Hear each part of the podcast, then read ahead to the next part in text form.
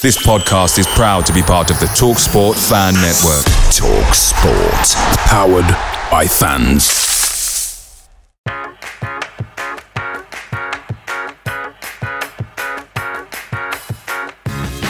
Hello and welcome to the Back of the Nest review show. I'm your host, Mike Scott, in for Christopher Hamblin. and in this episode, we're going to look back at the 1 0 win at home against Newcastle and tackle a host of your questions uh, as Palace stop the continued to drop down the table. We'll be back after this message. No paywall, no subscription. Back of the Nest. Fan created podcasts, videos, and articles. Free forever. The Talksport Fan Network is proudly supported by McDelivery, bringing you the food you love. McDelivery brings a top tier lineup of food right to your door. No matter the result, you'll always be winning with McDelivery. So the only thing left to say is, you in? Order now on the McDonald's app. You can also get reward points delivered too. So the ordering today means some tasty rewards for tomorrow. Only via app at participating restaurants. 18 plus. Rewards registration required. Points only on menu items. Delivery fee and terms apply. See mcdonalds.com. The Talksport Fan Network is proudly teaming up with Free for Mental Health Awareness Week this year. We understand that the journey as a supporter isn't always smooth sailing, but rest assured you're not alone. There's a vast network of fellow fans who share your passion and may be experiencing similar challenges. Honesty is key in any relationship. If your friend asks you how you are feeling, tell them honestly. If you're going through a difficult time, let them know. Opening up about how you are feeling can really make a difference. After all, they are your mates for a reason let's all take a moment to talk more than football. Right, so yeah, we're going to try and keep it chirpy. We've got three points, uh, up to 33 points. Um, leaves us nine points ahead of uh, the drop zone, so everyone's fairly chirpy. Let's talk to the people involved today. First off, um, I haven't been on a pod with you for a while. How are you doing, Cy Pizzy? I'm good, thanks, mate. I'm really pleased to be back on and looking forward to talking about a win for a change. I woke up this morning actually buzzing after three points. That's not because of your Butlins holiday. You were just telling me about them. It wasn't because of that. I'm still exhausted from that, but I'm buzzing with a win. It just makes your whole weekend better, doesn't it, when you actually get three points? Uh, it does. I mean, perhaps the, the alcohol consumed took the edge off it slightly um, and made me feel quite shit. But um, yes, otherwise, t- talking of which, uh, somebody that was drinking a fair bit of the game yesterday, Chris, how are you doing? I'm very well uh, now, thanks, Mike. Um, I, unlike Cy, I wasn't um, feeling bright in the morning, but then I wasn't feeling anything in the morning because I didn't see the morning. That's how things are on Sundays after games, isn't it? Certainly is for you, yeah. And uh, and and Luke, uh, this is your first pod uh, that isn't one of the transfer pods. So um, glad that your re- review show virginity is being taken. How are you feeling? Feeling good, thanks, Mike. Uh, pleasure to be here. Uh, unlike you two, I woke up feeling bright and breezy thanks to the excellent kofta I had before I went to bed. Well, Mikey, producer Mikey's going to have to come in with his first bleep, so f- you. Um, okay, so um, let's crack on with uh, a few housekeeping uh, issues. First of all, uh, the pitch app. So uh, the people at Pitch um, have uh, have sorted out working with us, um, and basically the crux of their app is it's very cool. Um, you look forward to uh, the game by choosing your um, preferred 11, um, having a look what you think the score will be, sharing it round, and then having a bet on it if you so wish, although you don't have to, um, which is one of the beauties of the app. Um, usually, Hambo does um, a look ahead, but he unfortunately isn't feeling too great at the moment. Um, sounds like he's doing really shit. Actually, he's got a double vision um, and a bit of food poisoning as well. So hopefully he will get better in time for next week's very important review show after the Brighton game. But um, at the moment he's bedbound. Um, but I did post my team um, on the pitch app and posted it on Twitter this week. Um, we'll go through that in a minute. It's, it's a lot of fun. Just get involved. Download download it from the uh, from the App Store or from the Android App Store. and as I say, it's totally free. So uh, once a week, Dr. Or for some reason they call him Michael. Uh, I'm not really sure why that is. Uh, he posts a video that gets posted on there discussing Palace. So if you'd like to see his uh, his beautiful mug on there, you can see that as well. Uh, other than that, usual social stuff: Instagram, Back of the Nest, CPFC, Twitter, Back of the Nest, Facebook. Just look up Back of the Nest as well. Um, doing a, a, sterling job running that for us. Um, there's quite a lot of us don't seem to be on there anymore. Uh, YouTube, again, back of the nest, you can see the theme. Um, and if you'd like to email us as well, hi at backofthenest.com. Uh, stick an email to us and you're bound to get read out because it is much rarer that we get stuff. Um, if you'd really like to be in our good books, just give us an iTunes review. It really, really helps the show grow, which it has been recently, and that is great. One other thing, if you want to leave a uh, WhatsApp message, uh, people don't seem to be doing that at the moment, um, which is which is sad. Um, if you want to leave a happy drunk message or a very sad message, um, just add this number to your phone. Uh, and when you've had a few drinks, just send a message. You won't have to chat to any of us, anything like that. You can just leave a voicemail.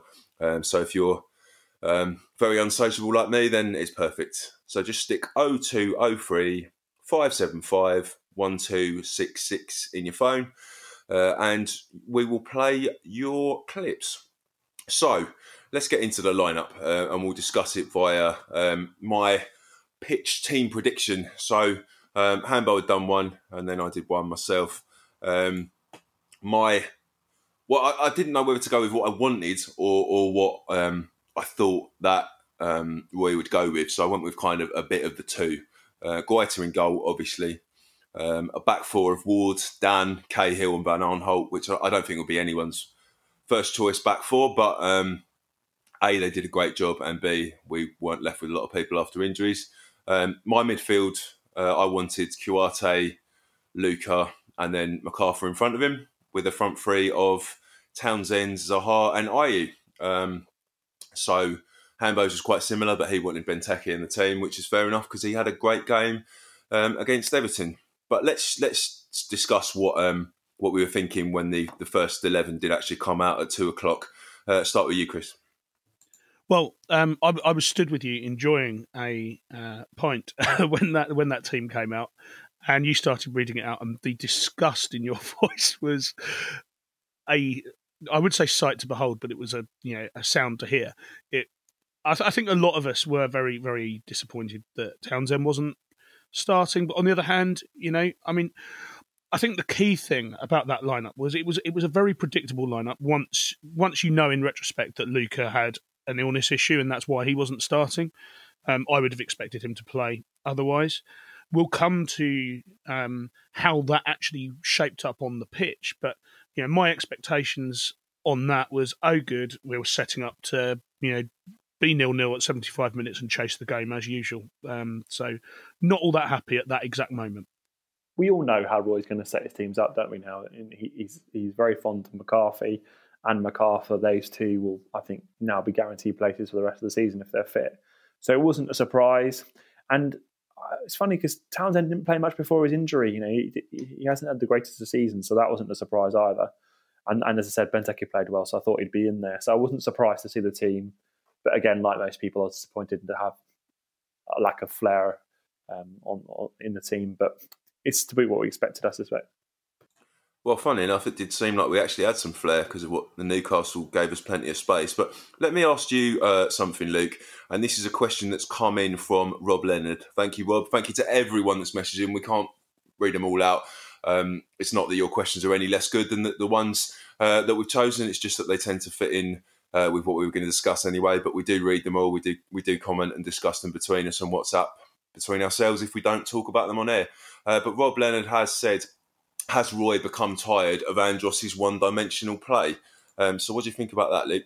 Well, uh, when he was uh, when he was left out, Mike, I know what you thought of it. There was a lot of Fs, a lot of blinds um, going on, but no I love Andros Chance. I love Andros Townsend myself. I think uh, he's been special for for Palace um, over the years since we signed him from Newcastle. But let's be honest, this season has not been his best season for us. I think he uh, he has been in a kind of position where he's had to track back a lot down the right. Um, he's he's he's covered. I mean, he made Wan-Bissaka. Let's be honest. Townsend made Wan-Bissaka, and I think now he has to cover a lot for Ward. He feels he needs to cover a lot for Ward. Doesn't get forward into the attacking um, positions, and because he's playing on the right, he's left-footed he, you know, he tends to, to, to cut inside and try and deliver with that with that left foot. but a lot of the time from, from too deep, being honest, um, this season. So if you go back a couple of seasons when um, the second half of Roy's first season, when he was playing out of necessity, Wilf and, and um, Andros up front as a front two, and Andros kind of almost like the number 10 in that in that situation. Andros was a lot more effective. I think it's just his his positioning on the field and and the, and the system we play affects him a lot. Um, I wasn't surprised to see him um, benched, to be honest with you. Um, and as it turned out, it looked like a bit of a good decision. So um, not going to say too much more. Yeah, yeah, I, th- I think you're right. I mean, I, I, think any decision that Roy made was totally vindicated in the performance. Um, I mean, we can talk about how Newcastle let that happen a, a little bit later, but um, so I mean, it's, it's, a really good point. I mean, the midfield didn't seem that that negative yesterday. Um, uh, uh, uh, in after watching the game, um, but it did seem relatively defensive minded um, at, at, two o'clock. Um, let's discuss that, and let's also ask um, the question about whether Luka would would get his place back next week for the Brighton game if he was fit. Um, Chewy, who uh, helps run the, the, the website, has asked um, has this season exposed Luka and and on current current form without his penalties, does he offer us enough to to warrant being back in the side? Um, let, us see what you think about that, Si. I think there is there is no way that if Luka's fit, he's not in that team. Again, he's one of that triumphant. I think that Roy has a lot of faith in McCarthy, McArthur, and Luka. Does he deserve to be? I probably don't think he, he does actually on his form this season. He's not been the Luka of last season, whether that's been tiredness or it's it's been the system that's slightly changed. But I think he will definitely be in there if he's fit, but he probably doesn't deserve to be. And I think you know Roy shouldn't change the team that won at the at the, at the weekend uh, potentially. So no, but I, I, suspect he will be back. I think we all know he will be if he's fit. I mean that's a great point. M- McCarthy for me probably had one of, if not his best game in a Palace shirt, um, and he uh, you'd say he'd be very harsh to be dropped after that performance. What do you think was it about our midfield um, that succeeded yesterday? Um, I mean, obviously we we we had 18 shots on goal and, and, and only scored one, and, and, that's an issue. But it wasn't that the midfield didn't create plenty. So what no, was it the, that was succeeding? No, I think it was the fact that they started higher up, so their starting positions were higher up the field, and it was the same against uh, Norwich uh, earlier on in the season, and I think against West Ham in the second half, we they, they, were at least five or six paces up the field in comparison to where they had been in other games. And I had the feeling the atmosphere was awesome on Saturday and you could really feel it coming through. And, and I felt that it was, had that feeling of that Norwich game back in Pardew's FA Cup run season where we had to get something out that game. I think we really had to get something out of that game, and I think to be honest with you, the players felt felt that as well, and they, they were all a bit further up the field. I think the attacking intent is the absolute key here, and I mean you could see a bit of a discussion happening on the when when we posted on the on the back of the nest Facebook uh, page, we asked asked people if they've got any questions for us, and one of the questions came from Jeff Warren, which was, "Are we a better look, looking, more forward passing team without Luka?" And then on on that note, Liam Talbot made quite a quite a sarky comment, but know, why on earth did we choose to play quick, positive, forward thinking football with attacking intent? It's not normal, and we won as well. Hold on a minute. So the the key thing there was, as, as Sire said, it, it's positioning, but also there was a, a, real willingness to run forward. Uh, you know, very very early on, like in the first couple of minutes, Kouyaté is making a run and calling for the ball, and that happened throughout the first half, and you could see that you know they were really up for this and really trying to take the game to opponents, which I've not seen us do in the first half of a game for a very long time. So it was a real contrast with how the side looked on paper compared to what we saw on the pitch. Yeah, I think uh, that's that's right. The starting positions helped, but it was the intent to press high up the field in the first half uh, that got Newcastle on, on the back foot. And with um, and um, and James McArthur really, really pressing um, high up and looking to win the ball back and then create better quality chances for um, uh, for for Wilf, um, Christian, and uh, Jordan Ayew. It looked I mean, I hesitate to say this, but it looked like a, a, a sort of a Palace version of of um, Liverpool's Gegen pressing, um, where we really were with our front three able to to give them get them the ball much much higher up the field. where we know we've struggled to work it out from the back and get into those attacking positions. So I think the high pressing, high energy um, midfield was was absolutely critical to to uh, the victory yesterday. Yeah, I mean, I, I, think what's also key is that Newcastle seem to come out with absolutely opposite intent. Um, I was having a look at their heat maps on WhoScored.com, um, which is a, a, very useful resource for looking at this kind of thing. Um, and some of their, I mean, you take Joelinton. Um, I'm not sure how you say his name. Jo, Joelin, Joelinton, however it's pronounced. Um, he was if you look at his heat map, the vast, vast majority was in was in the, the central third, and and almost as much um, in his in their defensive third as as in our attacking third. So um, for whatever reason, we either pushed them back or they just totally didn't come out with the right tactics. And I, I do feel um, that is one of the bigger issues because um, I think the thing that many people have discussed um, is that Wilf was given more space um, possibly than than any other game I can remember this season. Um, if we go to a quote from uh, a question or comment from King Louis on Twitter, um, thank you very much, King. Um, he wanted to discuss how this game saw Wilf get a little more room to operate, um, a large amount of creative play as a result. Um, got into great spaces as well. Um, obviously, he probably should have scored. And uh, he went on to say that we probably should have scored three or four. But um, it did seem that uh, our attacking three were given an immense amount of space. And I think that probably was because Newcastle seems to be playing about 10, 10 yards further back than perhaps they should have done. I think that was partly to do also with the fact that uh, we didn't seem to have our usual game plan, which is pass to Wilf plan A, pass to Wilf plan B. It felt like we were attacking through all elements of the pitch. And that probably was because Newcastle starting position. But but I think fundamentally it was also due to the attacking intent, as Chris said, and, and, and I think that meant that Wilf had more space because they were worried about other players other than just Wilf on this occasion. Which, if we can carry that form on, then bodes well for the rest of the season. But I think that was probably one of the biggest reasons for Wilf having more space. I mean, if, we were pretty attacking minded against Everton as well. It just um, Gary Cahill had his worst worst game in a Palace shirt. Um, so, as as Roy rightly pointed out, in the um, in the post match interview. Well, he said he said that we played similar against Sheffield United as well. I'm I'm not really not sure that's true, but um, he pointed out that we had similar creative intent um, against Everton, um, and maybe it's it's a good point now to go on to um, the chances that we missed. Um, I, I, mean, I can think of a, a load off the top of my head. There was some that were excellently stopped. Dann's header, which sort of brought me back to a few years ago when he was the attacking threat um, that we knew he can be. Um, and then the misses from Benteke, which was uh, fairly unforgivable, and, and Ayew that probably ha- held on to the ball too long and, and, shot it slightly wide. So, should we have killed the game off a little bit earlier, do you think? I mean, or are we perhaps asking too much after two months without getting a win? We won. Um, and we maybe won a little bit ugly, and that's all we can really ask for against a side that we usually only end up having a 1 0 win or a 1 0 defeat against. Uh, what do you reckon to that, Luke? Yeah, the um, I, I, made a note in uh, from the, the, first half rewatching the rewatching the game. I think we had five chances on um, on goal in the first half, aside from the actual uh, PVA's actual actual goal. Um, all of them uh, all of the, the, the, real quality chances. Uh, sorry, there was five chances that PVA created and two others.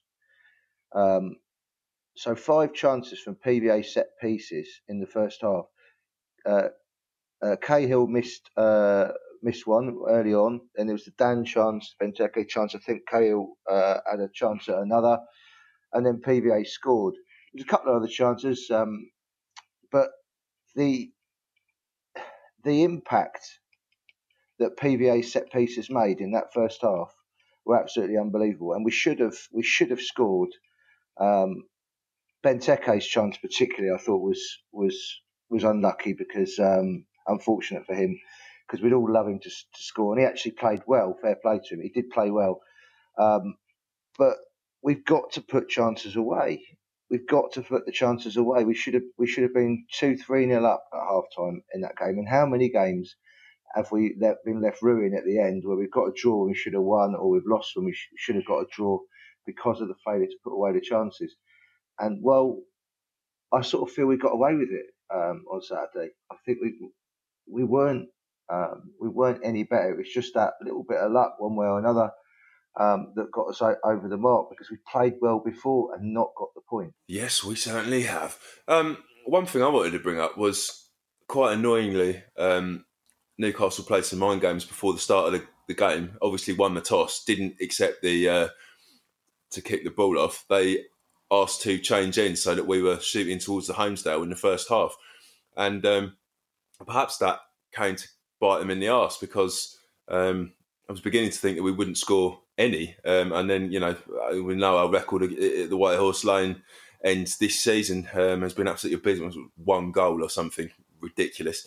Um, so it's actually fairly good, despite me shouting the c word several times at them when they when they made us change ends. Um, it might have just helped us along.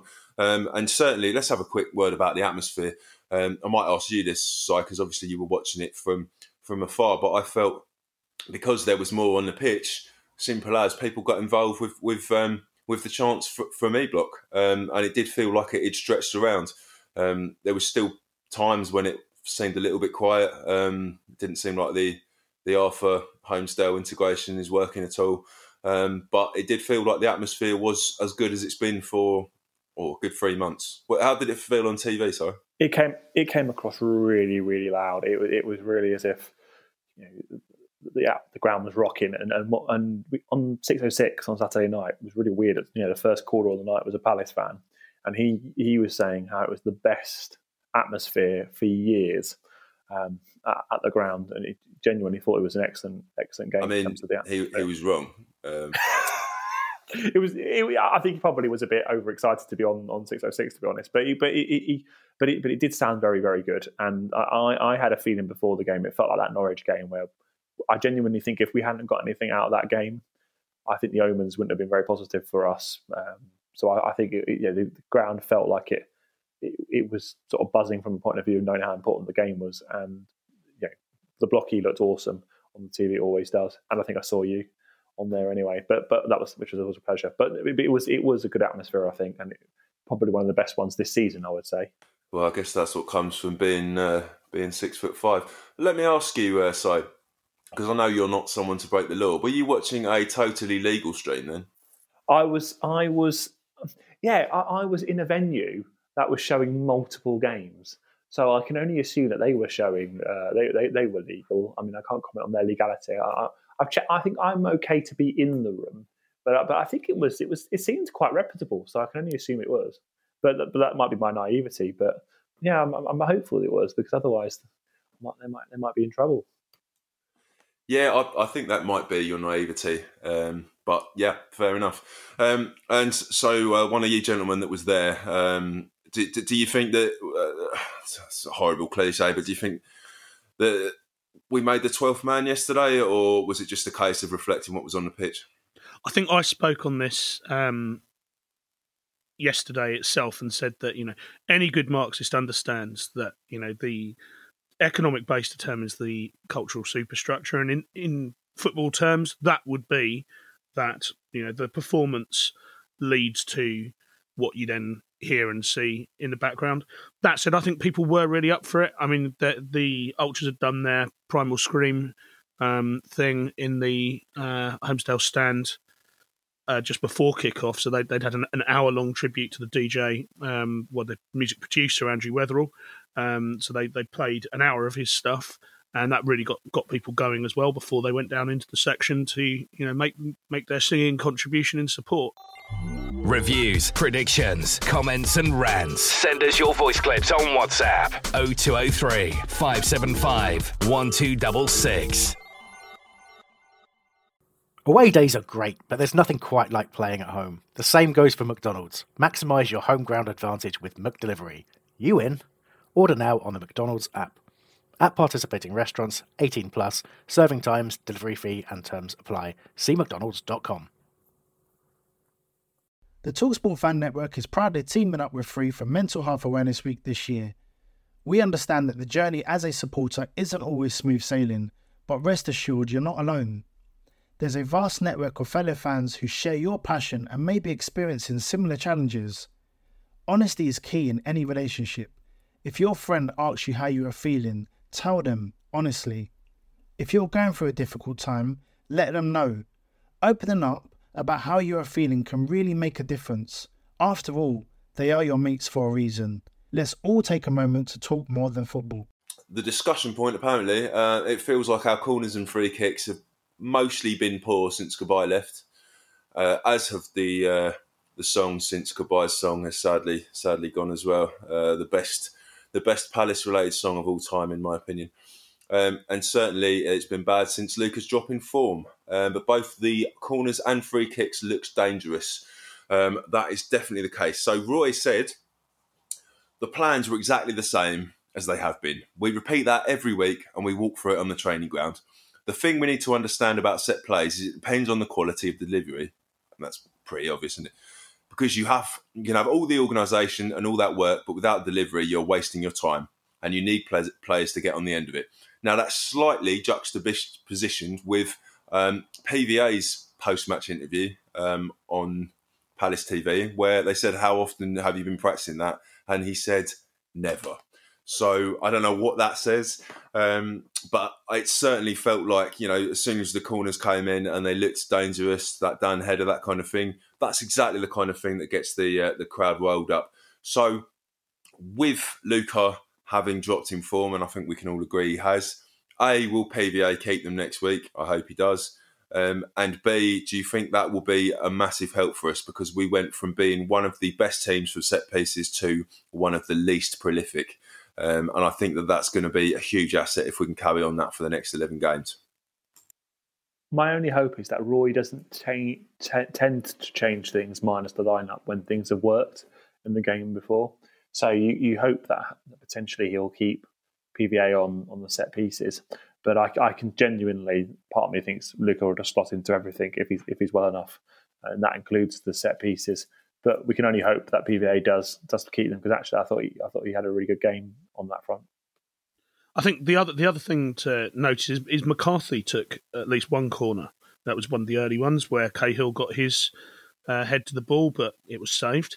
So you know there there, there were options there on, on the pitch yesterday with regard to who was actually going to be you know taking that taking those kicks.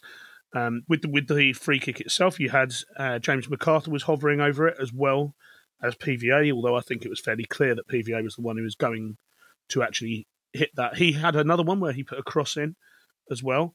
So I think it's it's absolutely clear that it, that we've got options. It depends where on the pitch the ball falls.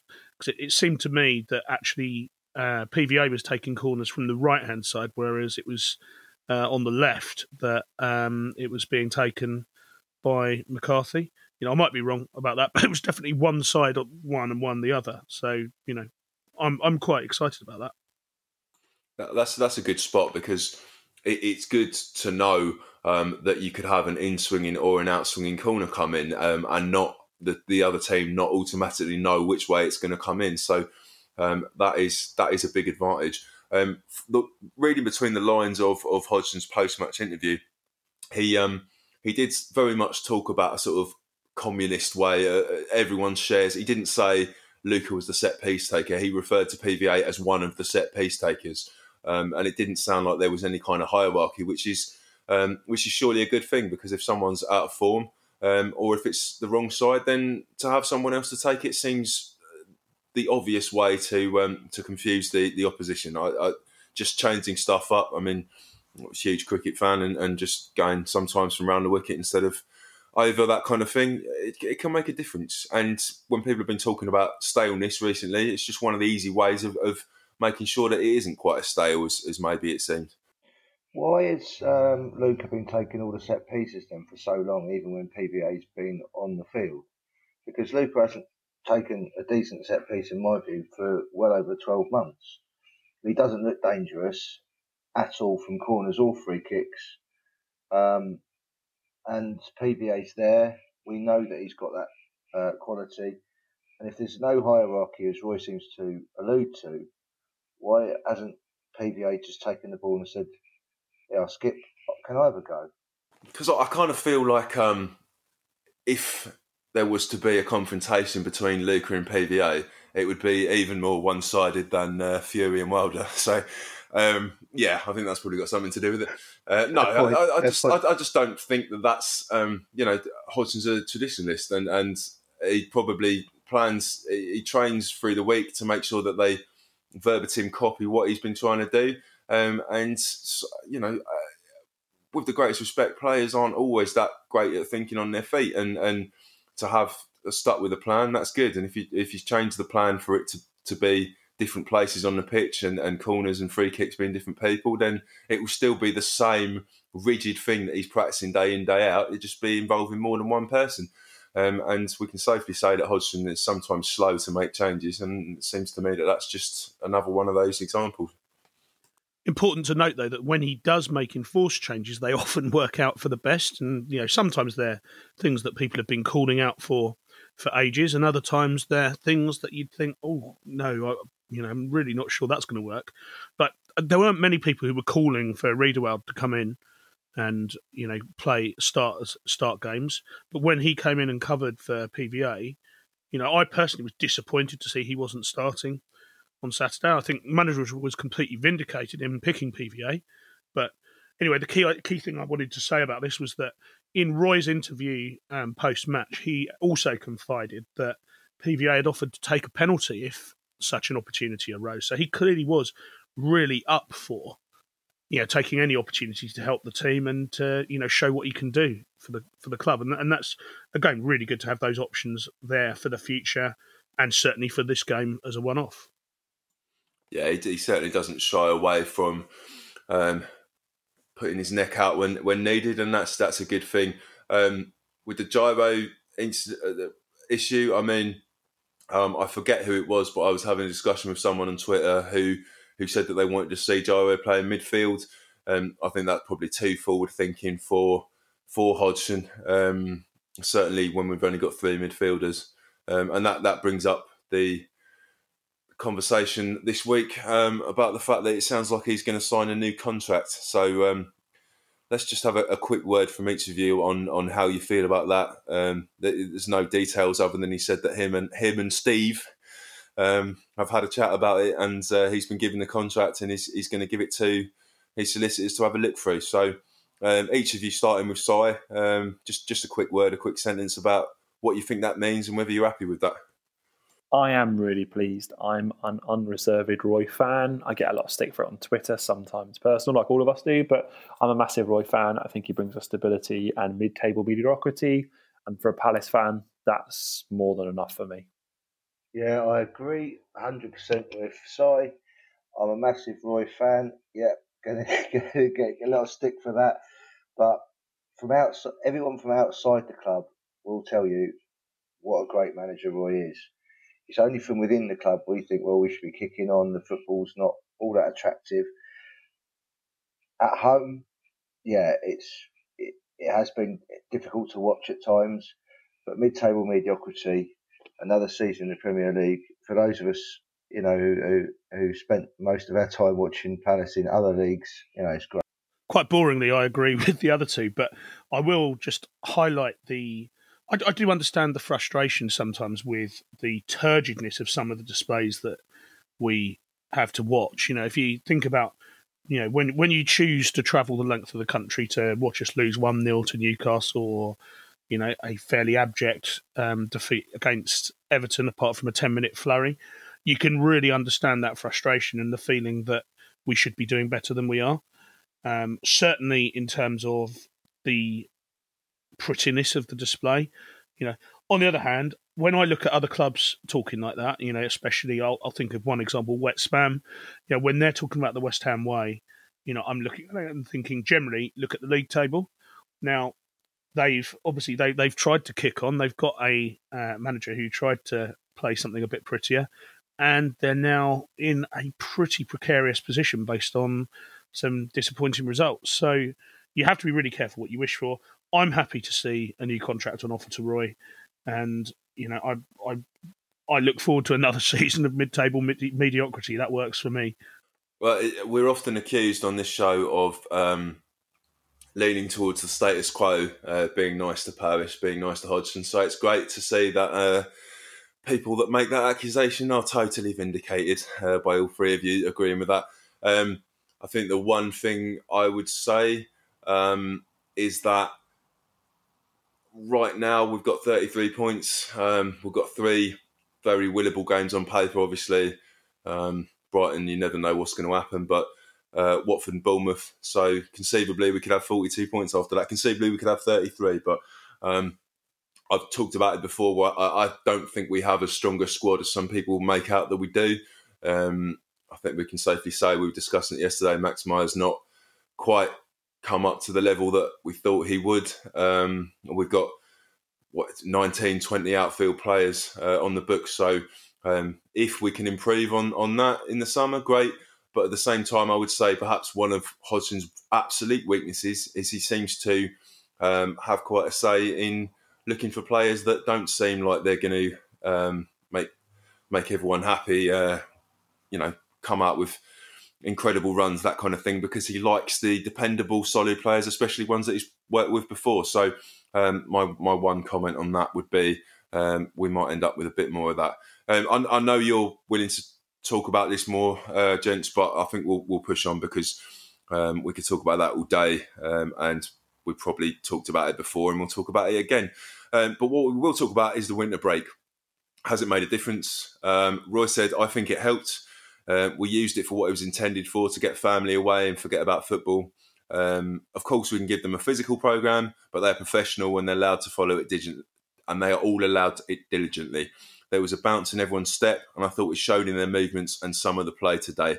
Um, definitely agree with that. They look sharper. Um, Wilf looked sharper. Ayew particularly, uh, I thought had one of his better games, um, being as well, one of his better games playing um, on the right wing because I don't feel that that's his favourite position.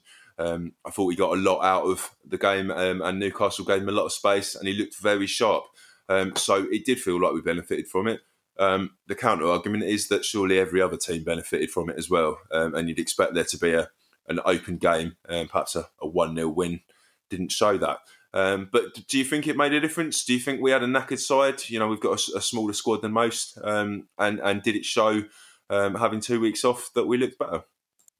We've looked really tired for a while, and yeah, a large part of that is because our squad is thin. We've had a lot of injuries, and so and also the way that Roy tends to rely on the same players rather than you know rotating members of the squad means that you know players inevitably get tired. People like James McArthur in particular have looked very, very tired of late, and you know he he really looked so much brighter. I also think obviously part of that is the setup and the fact that they'd clearly been told to chase every ball to press high, you know, so the setup was different. But I mean, the other thing I think I'll say about this this winter break is I think they've got the balance quite right. I don't normally say much in support of you know the football authorities, but you know we didn't have a weekend without football. You know, there was they had two mini breaks effectively. So you know, one, you know, there were th- what three or four games over a weekend last last weekend, and three or four the weekend before that. So you know, that managed to get the balance right for for me in terms of not disrupting the program, not leaving you know a huge gap in you know a lot of uh, people without souls weekends. You know, I'm speak as one you know, who definitely feels the impact when there's when there's a break properly like that. Um, but it allowed us to refresh, and I thought I thought we looked a lot brighter for it. Well, let me um, be devil's advocate and ask you this, side. I felt that uh, Newcastle looked brighter in the last 15 minutes than they did in the rest of the game. So Maxim, especially um, across from across from Rose. Um, so I, I, mean, I know they ended up with ten men at the end when they were pushing pushing for it, and and we'll get onto that in a minute because I can't believe that they weren't down to ten before that. But um, we usually finish strongly. So um, was advocate. Um, did we perhaps overshoot a little bit and, and, and run too hard for the first seventy five minutes? I think you're probably right, Mike. I think we probably did overshoot in the first 15, 20 minutes of the game. I think the break probably would have had a massive impact mentally. And not only that, I think it might have contributed to the fans' atmosphere as well, because I think all of us needed a bit of a break from the run of form we were on. So I think for us, probably rather than fitness, probably potentially the biggest gap, the biggest impact of the winter break was mentally. And I think that's what Roy referred to in his interview as well about having the impact mentally on the players was probably more important than the fitness. Yeah, that's a, that's a great point. Um, mentally, and, and especially if if he does hammer them in training all week long, as uh, we're led to believe that he does, they probably could do with a week out.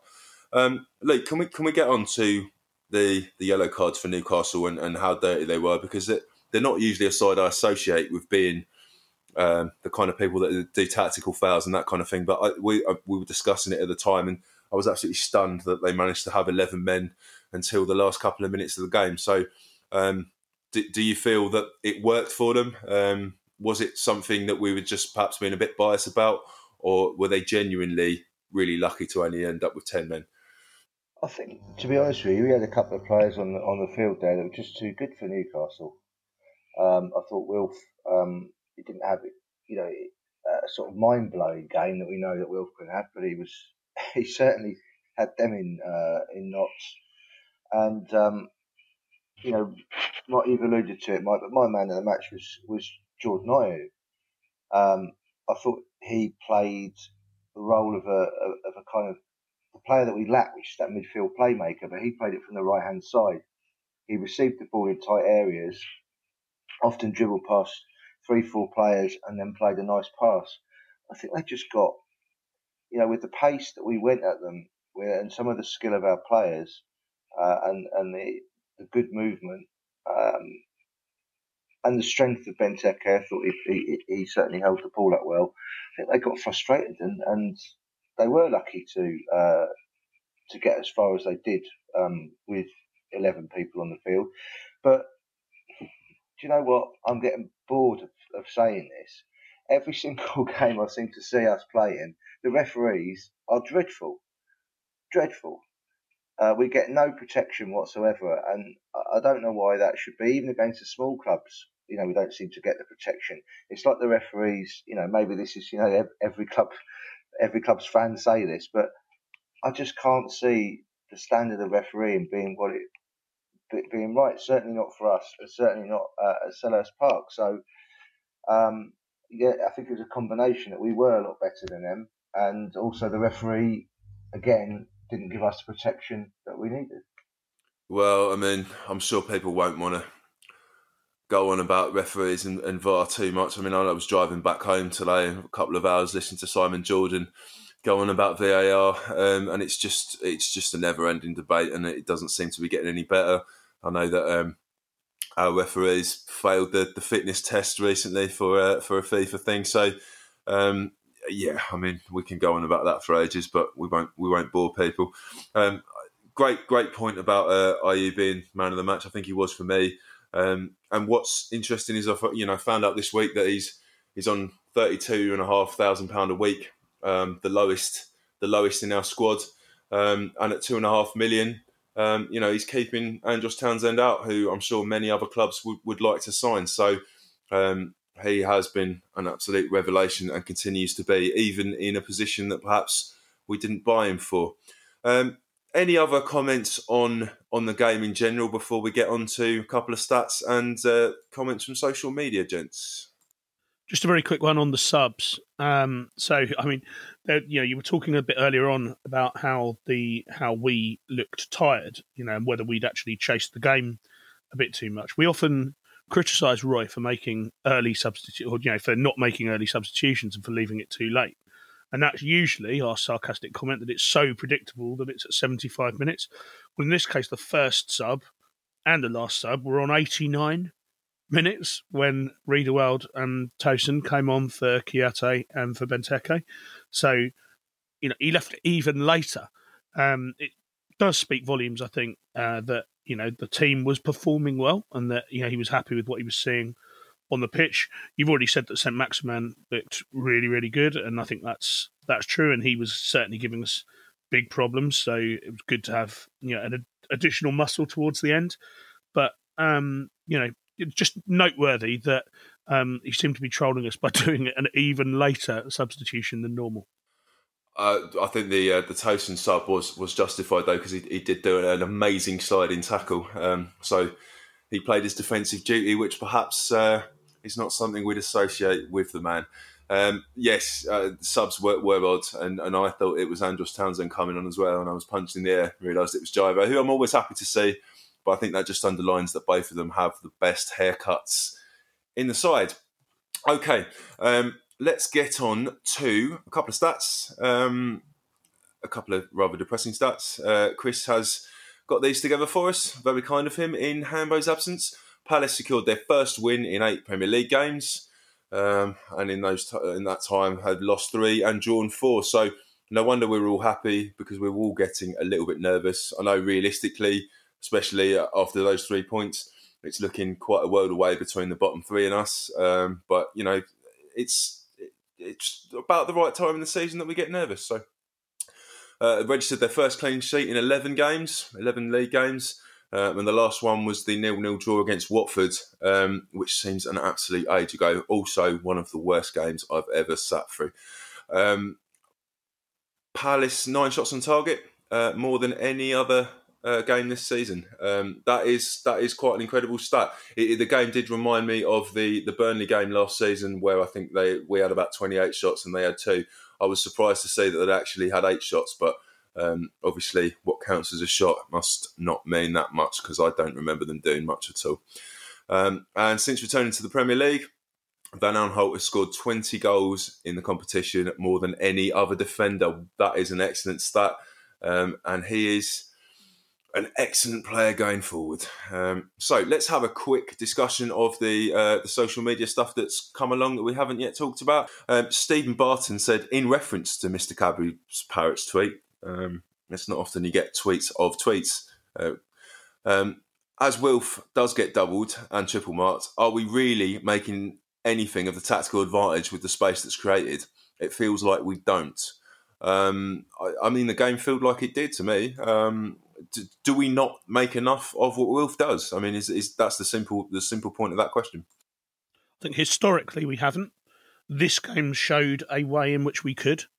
You know, if you actually instruct the you know the midfielders who've got the ability to run fast to be in a position where having drawn two or three defenders, you know, Wilf can then touch the ball back into into the centre to someone who's running in, then absolutely that can skew the other team's defensive shape. I thought we did that quite effectively in this game, and Ayew, um, I mean, it's it's worth saying that you know there, there was a similar um, tweet I think from King Louis again about the fact that Ayew got into some great spaces and probably should have you know scored at least one goal. That was covered in Roy's post match interview as well, where he said that you know Ayew was particularly distraught not to have scored at least one of those chances. But the most important thing is to just keep his morale up because, you know, with the number of chances he was getting, he will score one sooner rather than later again because, you know, there were some really gilt edge moments, most of which he made himself through ridiculous runs where you wouldn't have expected him to find space and yet somehow he did. See, that's what I love about Jordan Ayew. I've got this vision in my head now of him crying into his pillow that he didn't score.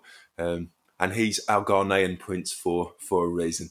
Um, there was a fair few comments about what what we'd what team we'd play next week uh, against Brighton. So I, I, rather than go through all those, I think I'll pass them over to Terence and the team.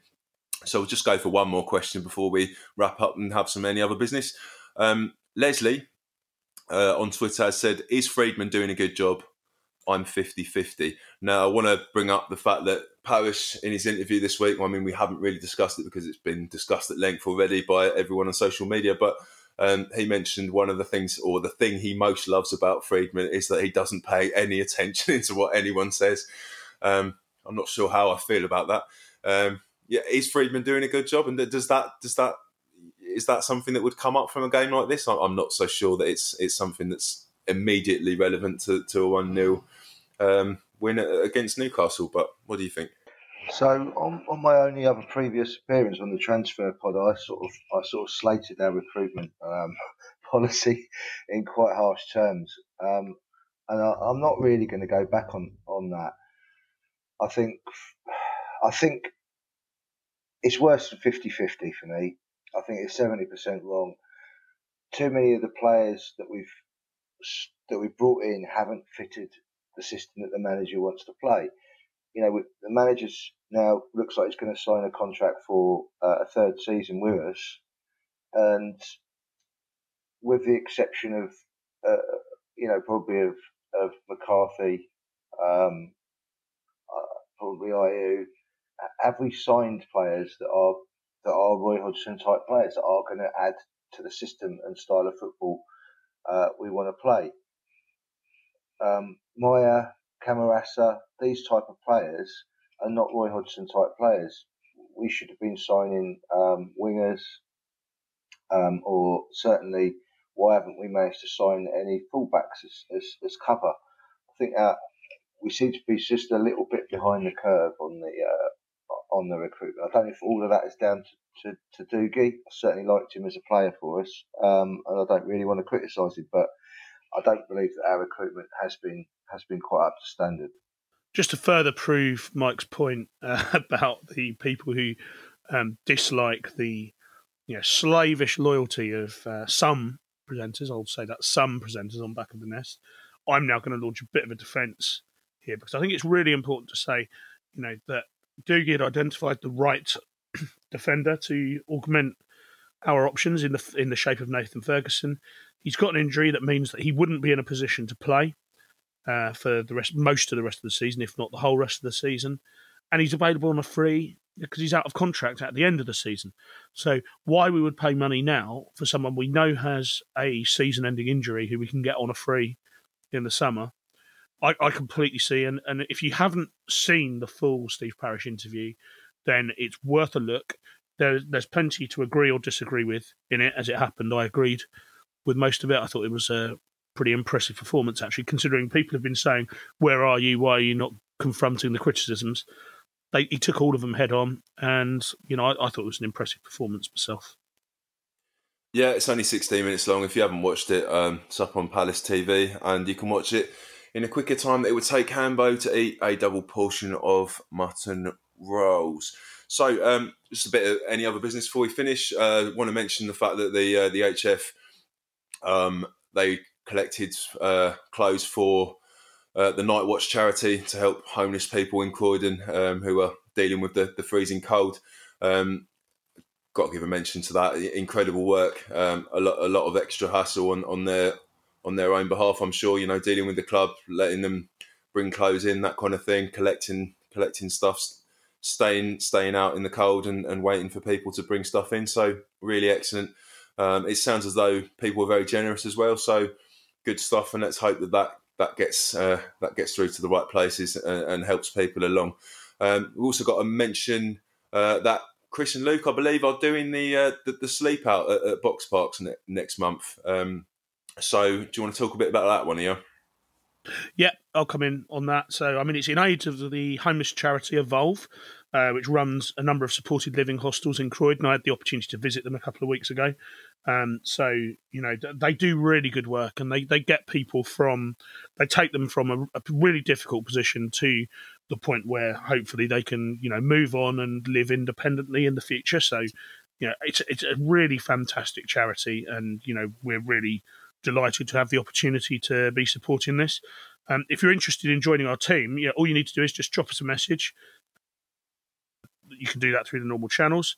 Um, we're also hosting a quiz night at the Kronks Bar on Sunday, the 15th of March. It's two quid a person or three quid if you can't come but want to donate. And the prizes uh, include donations from the uh, Brewery. So thank you very much to them for that. You can sign up to come to the quiz night at bit.ly, bit.ly, so that's bit.ly forward slash Kronks quiz. Hope to see you there. And um, yeah, I mean, that's we're really looking forward to both that quiz night and then to a rather testing night in the conditions um, covered. So not as bad as if you were actually homeless, but you know it's, it's going to be a pretty difficult night because I imagine it's still going to be pretty damn cold. Okay, well, I'll make sure that um, we post up on the socials about that regularly. If you want to donate, if you want to get involved, then then please do. Um, that's that's that's really excellent stuff. Um, so I believe that also Luke wanted to mention uh, about Andrew Weatherall as well. Yeah, I, I did. Uh, R.I.P. Um, legend of the music uh, industry. Um, I'm personally a particularly big fan of um, of Primal Screaming. If it hadn't been for the requirement to uh, to consume fairly large quantities of, uh, of, of, beer um, before the game, I would have spent more time listening to the excellent uh, um, DJ set put on by the um, Holmesdale Fanatics. So uh, yeah, big up the um, the HF for not only uh, their work supporting our local community and, and homelessness, but also you know for for, for recognising um, a different form of culture from, from football and, and bringing that into the uh, into the Holmesdale. I was actually unaware that he, would passed away. He uh, he produced my uh, my punk band's uh, first EP. I, I, wasn't I wasn't in the band at the time, but um, they always had good things to say about him, and he was clearly very talented because he got a sound out of a, a band at the time probably probably weren't that tight. Um, so yes, uh, rest in peace. Um, so only one thing left to mention. That's uh, please get yourself uh, a copy of the pitch up. Um, look up pitch on on the App Store um, or the Android Store. Um, have a play with us. You can you can join us. You can have a debate about whether we're wrong for the starting eleven, that kind of thing. Um, and there's generally plenty of uh, back of the nest coverage on that particular app. Um, and as you probably know by now, it's also uh, co-run by John Salako. So yes, excellent. Get involved. Um, this week, Love Sport will be back Wednesday, 8 till 9. Then uh, the preview show, Terence and the boys will be looking ahead to the show that we're always shitting, uh, the game that we're already shitting ourselves about, uh, Brighton away, which will all be at on Saturday afternoon, far too early. So in the meantime, thank you to my panel and thank you to producer Mikey for, for dealing with that. Uh, and we shall see you again next week. I can talk to you about how I got up at five in the morning and ran 24 miles this morning. no, you don't do that. That's upsetting. Uh, honestly, honestly, it was I, I, it was it's just ridiculous. The weather. I listened, got to listen to the, got to listen to the Faye and uh, Faye, the Fury and Wilder fight though. That was pretty oh, cool. Yeah. Um, but yeah, no, it was mental. Getting up was uh, it took me three hours and forty seven minutes of just running around, um, and yeah, I, I, had to like take a dump in a farmer's field, which was pretty um, disappointing. Um, stomach issues, but. Don't, don't record it. I think I thought we oh, stopped. Fantastic. Shit, I thought we stopped recording. With a new DR. this is this is this has got to go in. This has got to go in. No, don't put it in. Don't put it in. I thought we were finished. The Talksport Fan Network is proudly teaming up with Free for Mental Health Awareness Week this year. We understand that the journey as a supporter isn't always smooth sailing, but rest assured you're not alone. There's a vast network of fellow fans who share your passion and may be experiencing similar challenges. Honesty is key in any relationship. If your friend asks you how you are feeling, tell them honestly. If you're going through a difficult time, let them know. Opening up about how you are feeling can really make a difference. After all, they are your mates for a reason. Let's all take a moment to talk more than football. It's the 90th minute. All your mates around. You've got your McNugget share boxes ready to go. Your mate's already got booked for double dipping, and you steal the last nugget, snatching all three points. Perfect. Order McDelivery now on the McDonald's app. You in? At participating restaurants, 18 plus, serving times, delivery fee, and terms apply. See McDonald's.com. This podcast is proud to be part of the TalkSport Fan Network. TalkSport, powered by fans.